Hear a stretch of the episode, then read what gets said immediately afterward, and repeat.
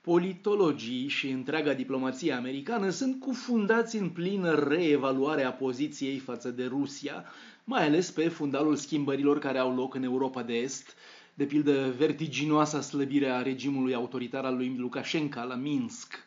Două tabere opuse se înfruntă zilele acestea prin scrisori deschise publicate la scurtă vreme distanță pe site-ul american Politico. Mai întâi, pe 5 august, o scrisoare deschisă care propunea lărgirea dialogului cu Rusia și renunțarea la ideea că sancțiunile ar putea funcționa. Ea era semnată de personalități precum Rose Gottemoeller, fost înalt funcționar NATO, subsecretar de stat american pentru securitatea națională, John Huntsman, ambasador în Rusia, Thomas Pickering, ambasador în Rusia, George Schultz, fost secretar de stat american, William Perry, secretar de stat pentru apărare între 1994-1997. E timpul să ne regândim politica față de Rusia, au scris aceștia în scrisoarea deschisă din Politico.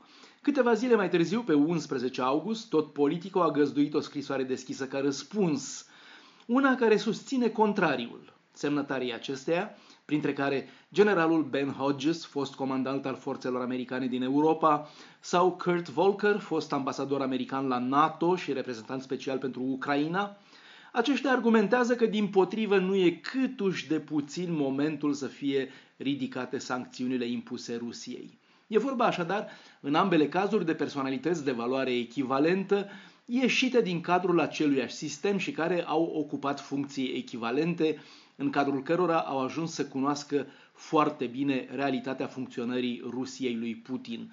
Cei dintâi spun că sancțiunile nu funcționează și că a crescut iar riscul unei înfruntări militare, inclusiv nucleare.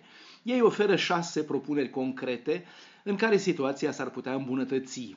1 ar fi blocarea amestecului rusesc în alegerile și viața publică din Statele Unite, apoi restaurarea relațiilor diplomatice complete, un dialog strategic militar cu Rusia, atingerea unui echilibru comun în raport cu China, dialog în domenii sensibile cum sunt Ucraina sau Siria și regândirea sancțiunilor.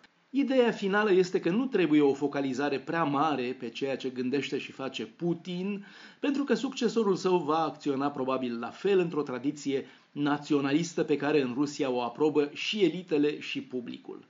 La asta, semnatarii celeilalte scrisori deschise răspund că totul e eronat, că doar 3% din ruși consideră America ca pe un inamic, așa încât aceștia din urmă propun punct după punct o atitudine exact opusă, strângerea relațiilor cu NATO și diferențierea sistematică între ceea ce crede populația în Rusia și ce fac elitele, apoi desigur întărirea sancțiunilor și întărirea capacității militare a vecinilor Rusiei.